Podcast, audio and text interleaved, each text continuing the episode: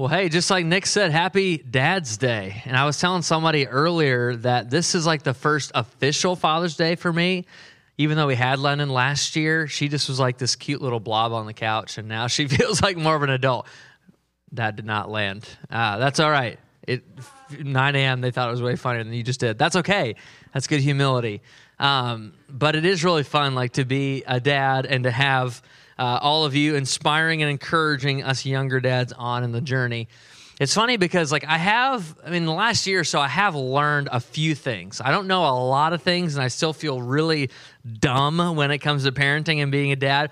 But there's a couple things I learned. The first thing I learned very quickly on is that my daughter responds well to food. Okay, so she's like, if she is crabby, she's in a bad mood, especially if I'm alone at home with her I'm like, I'm going to the food cabinet. So what I typically go to is I go up into her, she's got her own little thing, and I go grab this box of crispy oats straight out of the Millville factory, okay? Now, you may be confused. These are Aldi brand. Gas is so high, we cannot make it to Meijer anymore, friends. We just go right to Aldi. These are the off brand knockoff crispy oats. She has no idea the difference, and I hope to keep it that way.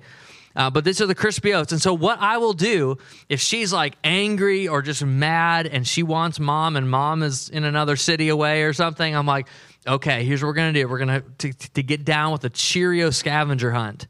Okay, so I go and I grab these, and a Cheerio scavenger hunt, in case you haven't mastered this yet as a parent, is you reach in this box, you take out a few, and in different rooms of your house, you kind of just sprinkle Cheerios. You know what I'm saying? Like, so a couple on the floor, couple on the, the, the kind of rail of the refrigerator, a couple in the dining room, maybe one or two on the living room couch. And Lennon thinks this is the coolest thing ever. She's like, This is my dad. Here's an example. This was her the other day in her swimsuit, just chilling. Look at the arrow pointing out what is on the floor, though. That is a Cheerio, okay? This this is mid Cheerio scavenger hunt. You are seeing it right now in the flesh, okay? So that's her and she loves to do it. Like she's obsessed with it. But I had this kind of moment of realization uh, in our most recent Cheerio scavenger hunt. Okay, so I'm sitting there as a dad. It's just her and I. She finds the Cheerios, and I realize something. Lennon, as a one year old child, almost 13 months, is completely dependent on me. It's insane. Like, if you go throughout the course of a day, there's basically nothing she can do for herself. It is 100% looking at me. If she's hungry, she walks up to me and just like puts her hands up, like, pick me up and feed me. Or if she's angry and she's tired, her eyes get red and she just kind of starts whimpering, like, why am I still up, dad? I should have been asleep like 10 minutes ago. Like, she is 100% dependent on me.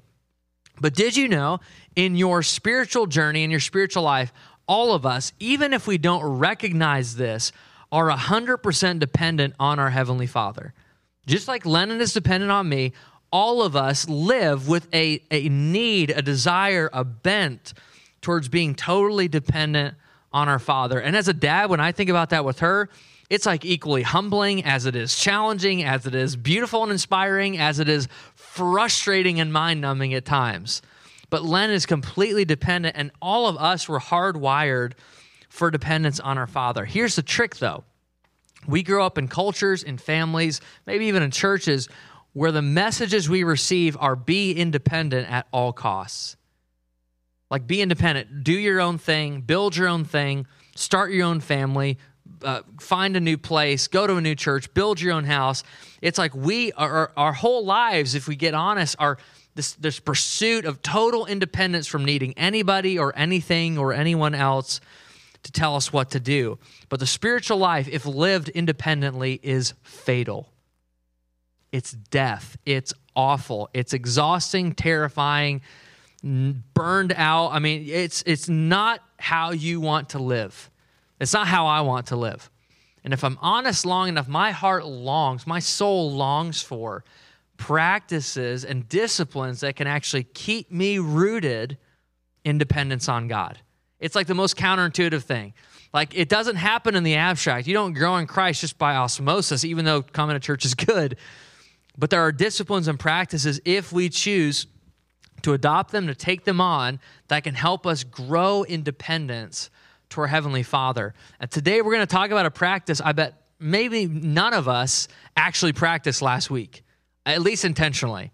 We're gonna we're gonna talk about something that Jesus assumed his followers would do that very few of us ever practice, every very few of us ever uh, implement in our lives. To, to set that up, I want to take you to a really interesting passage, John four. So this is the fourth gospel, John's gospel, his biographical account, Jesus' life, earth, ministry, all that stuff. And in John four to set that up, we're going to start in verse 31 to give you kind of a, a, moment to get there. If you have a device or Bible, it's a great time uh, to go there. In John 4, Jesus is having this really interesting interactive conversation with a Samaritan woman who would have been outside the cultural boundaries for Jesus. Wouldn't have made any sense, yet he talks to her, he, t- he preaches to her about living water and, and having her life rooted in him as a savior, she goes back to the town just lit up by this message. Like she cannot believe this conversation she has with Jesus. And on the heels of that conversation, listen to what, what the, the gospel writer says in verse 31. John 4 31.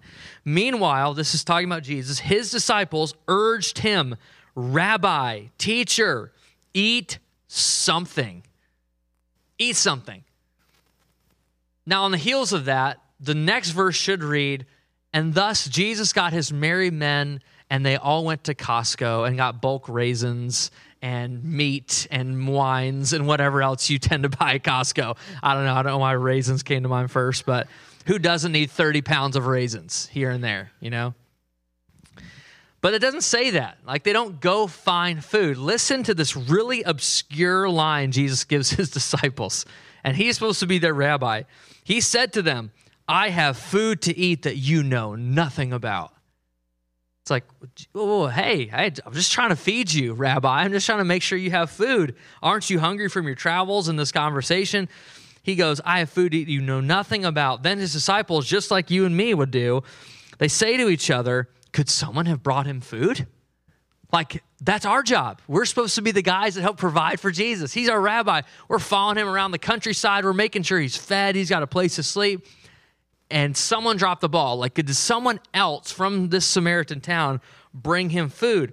Jesus, again, doesn't go to Costco. He keeps the weirdness going in this conversation. Look what he says next, verse 34. My food, said Jesus, is to do the will of him who sent me and to finish his work. Don't you have a saying? It's still four months till harvest. I tell you, open your eyes. Look at the fields, they are ripe for harvest. Even now, the one who reaps draws a wage and harvests a crop for eternal life, so that the sower and the reaper may be glad together. So he gives them this kind of obscure line about food and not needing food, but God is his food. And then he gives this kind of idiom about harvest and how they're all supposed to be on this mission of sowing and reaping. The fields are ripe for harvest. He's talking about people. He's probably looking around at ripe fields all around him in the Samaritan region and saying, It's like that. Like we have to go after people, we have to pursue them with the love of God that way. But in these first couple verses, Jesus is talking about the discipline we're going to talk about today. He is pointing to the fact that it's actually through this practice and discipline that we grow in dependence. Jesus here is talking about fasting. He's talking about not eating. He's talking about abstaining for a period or season of time which you do not eat to receive heavenly food, as it were, to receive the presence of God, the truth of God, His words for your fulfillment and for your nourishment. That's what Jesus is talking about. Now, here's what I know it's Father's Day. This is eat barbecue in a disproportionate amount of passion day for some of you. Okay, why, John, are we talking about fasting on Father's Day, like International Day of, of Male Gluttony. Why did you pick this day? And here's uh, why. One of the reasons why is that fasting is discussed more in Scripture than prayer. We talked about prayer last week. Pastor David brought us an incredible message on the need for prayer, the, the hunger for prayer that we should all grow in as disciples of Christ, and how that actually leads our soul to a place of flourishing but fasting is discussed, mentioned, talked about, brought up more than prayer. And so, obviously, for every biblical character, including Jesus, fasting was an important rhythm that they had in their life. Now, the Jewish disciples who are following Jesus around, who we just talked about in John 4, they would have fasted at least once, maybe twice a week. Like that was just Jewish normal And for them, fasting was not abnormal, it was not a weird thing. And yet, in this moment, I'm assuming maybe Jesus was not on a day he's supposed to be fasting, but he was just maybe hungry. They come to him and they basically ask, Aren't you hungry? Why do they ask, Are you hungry? Obviously, maybe they noticed Jesus had been tired or, or had had a long day, or that conversation with Samaritan woman just tapped him out. But if you look at, do some geographical, I don't know, connecting of the dots, what you find is that Jesus and his disciples went from Judea to Galilee to the town of Sychar, where we find him having the conversation with a Samaritan woman. Those are all about 70 miles apart. That would be like God waking you up in the middle of the night and saying, This morning you will walk on your two bare feet with your chacos on from Grand Rapids to Lansing and have a good trip. Like, do you think at the end of those 70 miles you would be tired?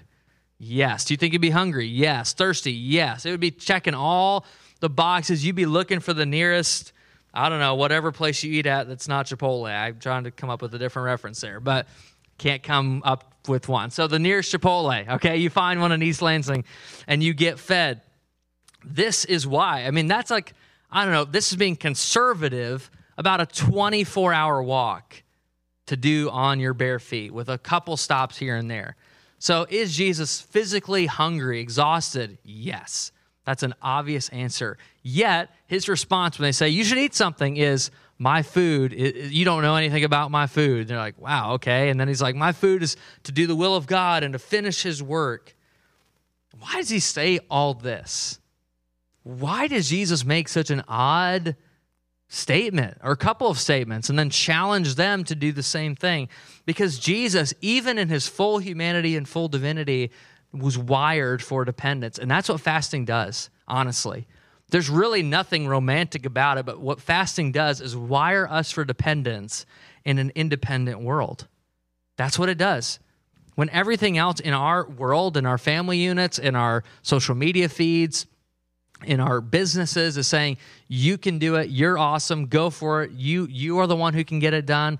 You should just push harder grind harder hustle more. Fasting actually wires us for dependence saying i'm not enough. That, that there's actually a need i have. There's a desire. God has has wired me for dependence on him as a creator. And i think about this honestly as a dad. You know for a whole whopping year in this new role of my life i've thought about this. Like honestly, I look back and I look at dads who do it really well. And this Father's Day, I've just come to the realization that what happens is, is dads' legacies. Maybe this is not true of your dad, but maybe you are one and you want this to be true just like I do. But a dad's legacy, especially if they're a Jesus follower, is not built on what you achieved independently from him, what you achieved independently from God. Saying, look at this kingdom I've built. The legacy that will last for eternity is going to be a legacy of dependence on God. That didn't always make sense. That was steps of faith, that was, was relational risk, that was maybe putting your, your reputation and status on the line. Like my legacy as a dad, like it or not, will be built on my level of dependence to God in my life. Physically, spiritually, I mean, you just go down the list. And, and to be honest, like it's July 4th in a couple weeks from now. Like that's the international don't sleep if you have little kids night. I can't wait. It's going to be so fun. All our neighbors love it.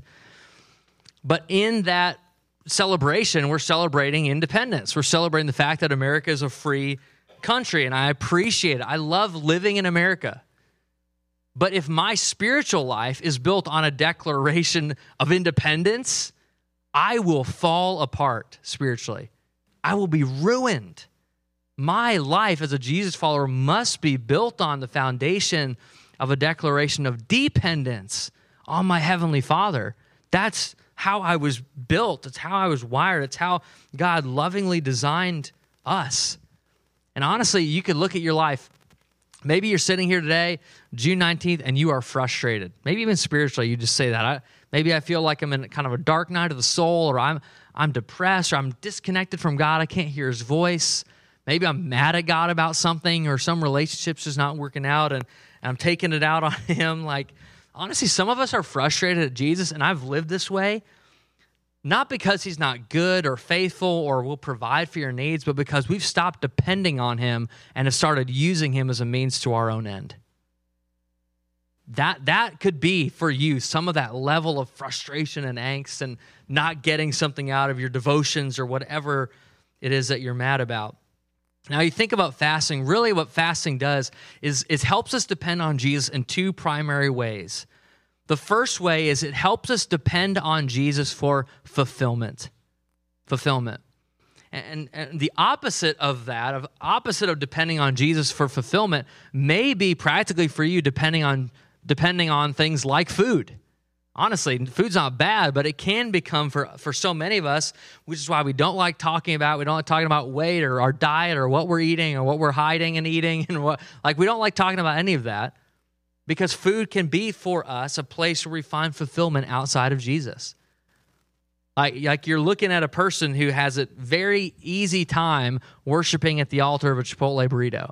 like it is way too easy for me if it's been a hard week to just be like, you know, what, I'm just gonna go, I'm just gonna eat, I'm gonna sit there and I'm gonna enjoy it. And it lasts like, I don't know, 20 minutes.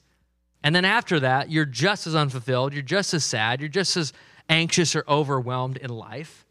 Like food can play that role for us. But the opposite of depending on Jesus for fulfillment really is living out of control, fulfilling every indulgence you have like a little kid, living off every impulse you have just like a, a mad little teenager. You know, like that, that for us can be how we end up living. And now for you, it may not be food. Honestly, you may be like, I don't struggle with food. That's not my thing. Maybe for you, it's lingering on a website you know you shouldn't be on.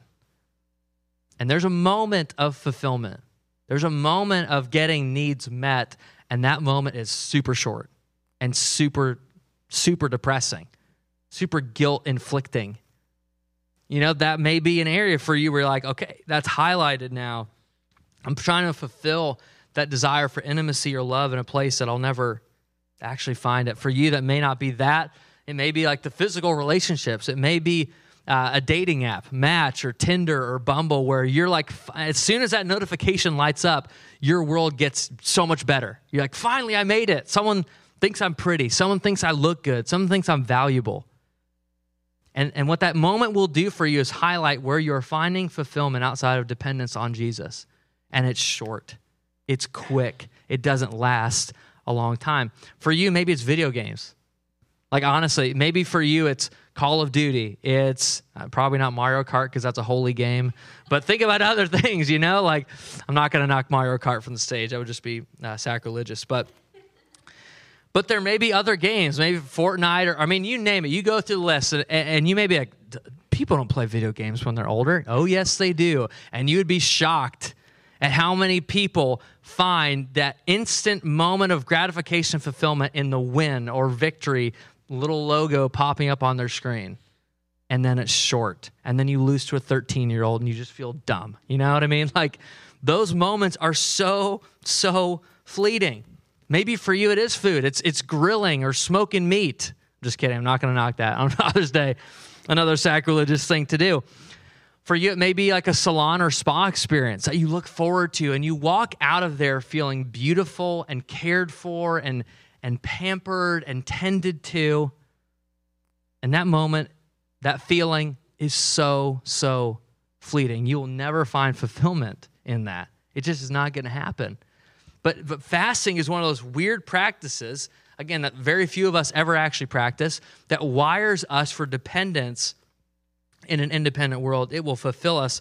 Richard Foster, writer and mystic, says more than any other discipline, fasting, fasting will reveal the things that control us. It will highlight, I can prove it to you. I fast like at least once every couple of years. I should probably a lot more often. And I'm going to this week as a moment of accountability to you. I just, I do not like fasting because I'm obsessed with food. It's a very difficult thing. But, but what will happen is when you're sitting there hungry, when you're sitting there wishing you could eat your favorite meal, when you're sitting there wishing you could have that candy bar or that burrito, whatever it is for you, what will happen is God will highlight in your hunger the things that may be controlling you, the things that you're leaning on for fulfillment and for nourishment. And it's actually a great grace he gives us. So that's the first area, really depending on Jesus for fulfillment. The second is depending on Jesus for nourishment. And literally, I'm talking about the physical things that God's providing for you in your life. Like if you keep depending on Him, you will see Him show up time and time again. Like I, I can remember times in our marriage very early on where we literally sat down across the kitchen table and it's like, we just got this medical bill. We just got this thing. We have this rent check. We cannot pay this. There's no way. We don't have extra money. We don't have time. We don't have the resource. And God would provide in a way. There'd be a check in the mail. There'd be someone who'd give us a gift card. It's like crazy. And that's happened even recently, last couple years. Some of you have been answers to prayer in that way for us. But there's been moments where I just realized, wow, God, you are nourishing. You're giving us what we need. You're not only uh, physically providing for us, but there's actually a line, I've never caught this, never caught this. In the scriptures, there's a very famous prayer referred to as the Lord's Prayer. We've talked about it, preached on it, prayed on it before. But in the Lord's Prayer, there's a line. that says, Give us today our, if you know this, shout it back to me. Give us today our daily bread. Yeah. Now, I think Jesus is the most brilliant person to ever walk the planet. Stand by that statement. Why does he say, Give us today our today bread? Like that grammatically is messy. It doesn't really make a lot of sense. Like, God, give me today my today bread. It's like, yeah, you already said that. You don't need to repeat that. But if you dig into this, and I did some homework this week, just like all of us could do with the sources of Google, and find, and you can easily find that the word in today is different than the word for daily. Jesus invites disciples, people just like you and me, students of, of the way of Jesus, to actually pray, give me today this 24 hour chronological section of time. Give us today. Our, the Greek word here is epiousion. Give us today our daily bread. And epiousion is actually, it's really not a common Greek word. Basically, Greek scholars and historians said that the gospel writers kind of mashed up a few words into this word and they kind of coined it for themselves. It's like a word only appears in the gospels a few different times. And the word there is not a 24 hour period of time. The word there is speaking to your entire rhythm, your entire way of living. That God doesn't want to just provide food for your lunch. He wants to provide for every single need you have in every single point of your life. Your daily bread, nourishment. That's why Jesus talks about. It. He's like, "You have food I know nothing about." Like, I have a much deeper need than just to get some fish and loaves going. Like, I need my Father's presence, I need to do His will. You see the psalmists say stuff like this all the time. Like David, Psalm 109, he's running away, he's getting chased down for his life, and he prays or sings and prays. I'm not really sure how it went down with him. But in verse 24 of Psalm 109, he literally says, My knees are weak from fasting. Now, I've fasted for short periods of time. I've never felt that physically weak where like your bones are like shaking. This is how David describes fasting. He says, My knees are weak from fasting. And then six verses later, verse 30, David literally says, But my mouth is full of your praise.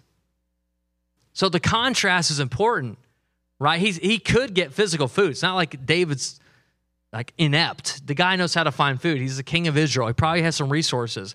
But he says, I'm fasting, and instead of taking in food, what I'm feasting on is the presence of God. My mouth is full of his praise. Pastor David Platt puts it this way He says, Our spiritual need for God is far more fundamental than our physical need for food and water.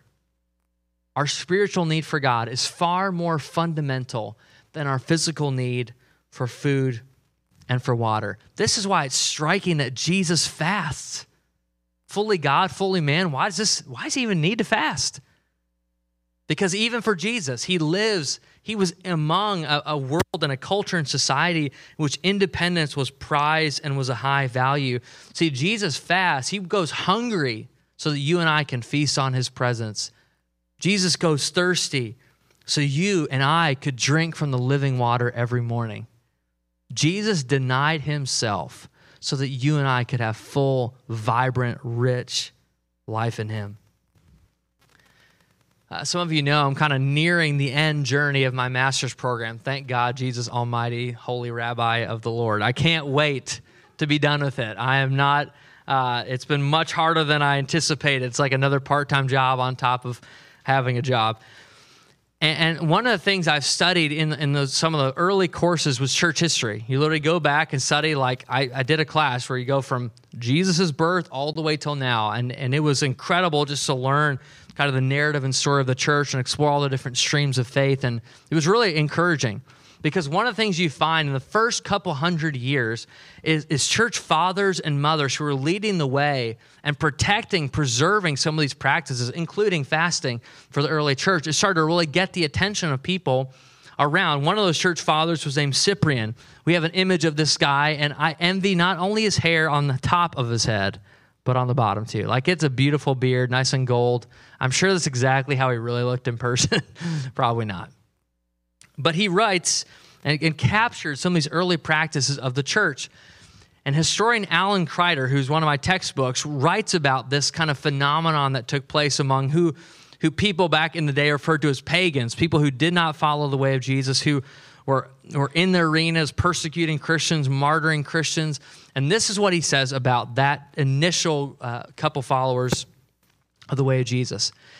He's talking about the pagans here. He says a few people, initially a tiny number of courageous people, but soon a larger group, they looked at the Christians who were often most eloquent when they were not in control of situations. Does this sound like dependence to anyone else? Does it sound like giving control up to God? And intuited that another way of living was possible and that the Christian way of living was worth so much that they would give everything up to seek it. Everything up. People who made living, had status, reputation off persecuting, chasing down, hunting these Christians, were willing to give up all of that to seek it. Why? Because of practices that were countercultural and got them in touch with being fully dependent on God, whom they could not see, could not feel, could not touch. And the invitation for you and I is the exact same invitation.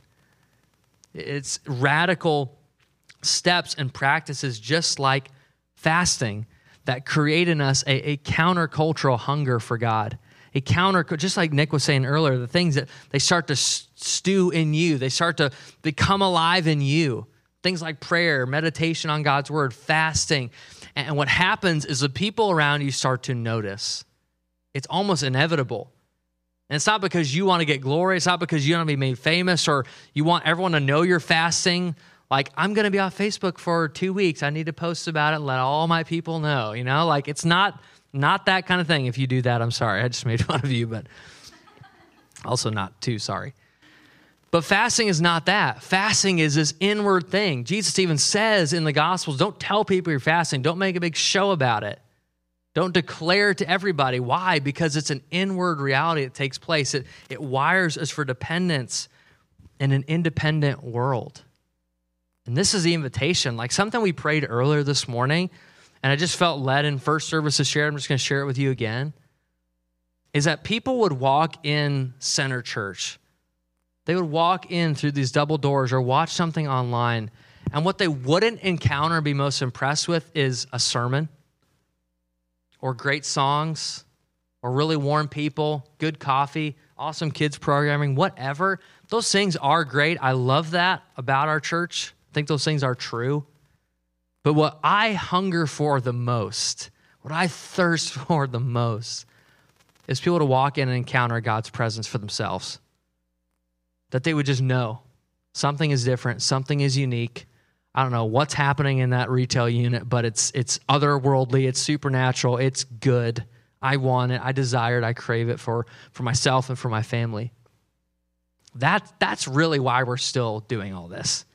That's really why uh, our family and so many of your families have given our lives to the mission of seeing zero lives unchanged because that's really the only thing worth it.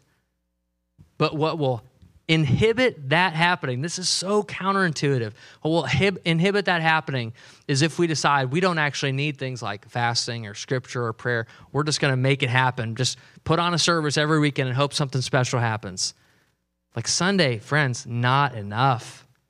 So short of all that God has for us. And, and fasting wires us for dependence. It's like this radical, nonsensical thing you can add into your week that will create in you a deep hunger and thirst for God. And that's honestly what I want for you. That's what Jesus wants for you. That's what I want for my family, for myself. And honestly, the, the common denominator, you read, you read Israel's history, you read through the Old Testament. When did they fast? They fasted when their nation was in a crisis. When the social fabric of the nations around them and even their own nation was slowly deteriorating. Does this sound familiar? So today, I'm going to call us together this Wednesday to fast, to literally practice it. Why? Because your pastor's really bad at it. so I need all of you to help me. Like that's basically what we're going to do. We're going to be hungry and seek after God together to pray for our nation, to pray for our church, pray for our families. Like Jesus just assumed his followers would fast. You can read the Sermon on the Mount. Literally says when you fast, not if you fast or if you choose to, to add on this practice. He just assumed we would do it. And maybe for you, it, it, needs to get really practical because here's what I know. If we go in and we decide we're going to fast together on Wednesday, maybe for you that can only be one meal, maybe it's a whole day, maybe you still need to drink some kind of fluids, or if you have a kid or something, like you just be aware of all those things. I don't think Jesus is going to judge you for how you do it. I'm just going to invite us to practice it together. Maybe you need to make a plan. Like for me, the plan is going to be we're gonna we're gonna jump on Facebook Live or something, and we're gonna pray together. You can join us digitally for that as a church. So that's my plan. I know that's gonna be there. I'm gonna go to that. I'm gonna enjoy that. I'm gonna pray through that. Maybe for you, it's being generous with the provision God has given you. As you abstain from food, maybe you go and you're a generous person. You go and buy a bunch of gift cards for your neighbors. You go buy someone in need a Meijer gift card so they can get food Maybe you, you take a time to pray specifically through a list of people that you want to see meet Jesus or have an encounter. Maybe they need physical healing. I don't know what it is for you, but maybe you be generous with food. Or maybe you take time, you set aside time at work or at home to just say, I'm going to read a, a chunk of scripture. Maybe you read through the story again or read something else. You just set aside time to meditate on God's word and to pray together with somebody or spouse or family, whatever it is. I just want to encourage you as we practice this together on Wednesday you got to make a plan. If you fail to plan, you plan to fail. Like that is so true when it comes to, is that the right way? Y'all just looked at me super funny. Okay, just making sure. But, but I think that's so true even when it comes to spiritual practices. So, what I want to do, I want to carve out some time to just pray and pray over you, pray for you. And together, what we're going to do this Wednesday is actually practice this because what God wants most for you is not that you check off a box of all these spiritual habits you added this summer. That, that would be the that would be a fail. I failed if that's what you walk away thinking. What God does want for you is deep, lasting communion with Him. And that happens when we make decisions to do things that don't necessarily make sense on paper.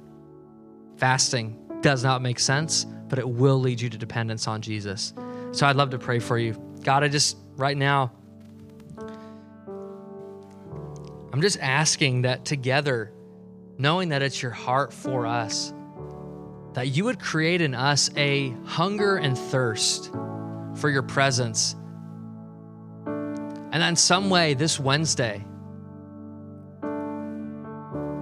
with our stomachs rumbling, with feeling hangry and uncomfortable and wanting to solve it some other way, that you would actually minister and meet with us in a way we've never experienced before.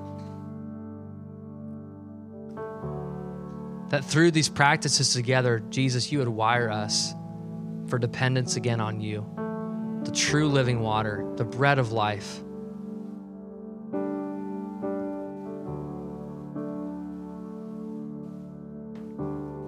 And it's not because we want to add something to our life or we're bored or we want to become some spiritually elite person, but it's because we have need that goes so far beyond food and water. And we want to encounter, Jesus, your presence in our families, in our community, in our workplace, in our staff meetings. in our sports games, in the locker room. We, we long for you. So help us, God, as we seek out some of these practices, fasting included, to just chase after the freedom those can bring, the joy they can bring, the light they can bring. We pursue you. We love you and pray in Jesus' name. Amen. Amen.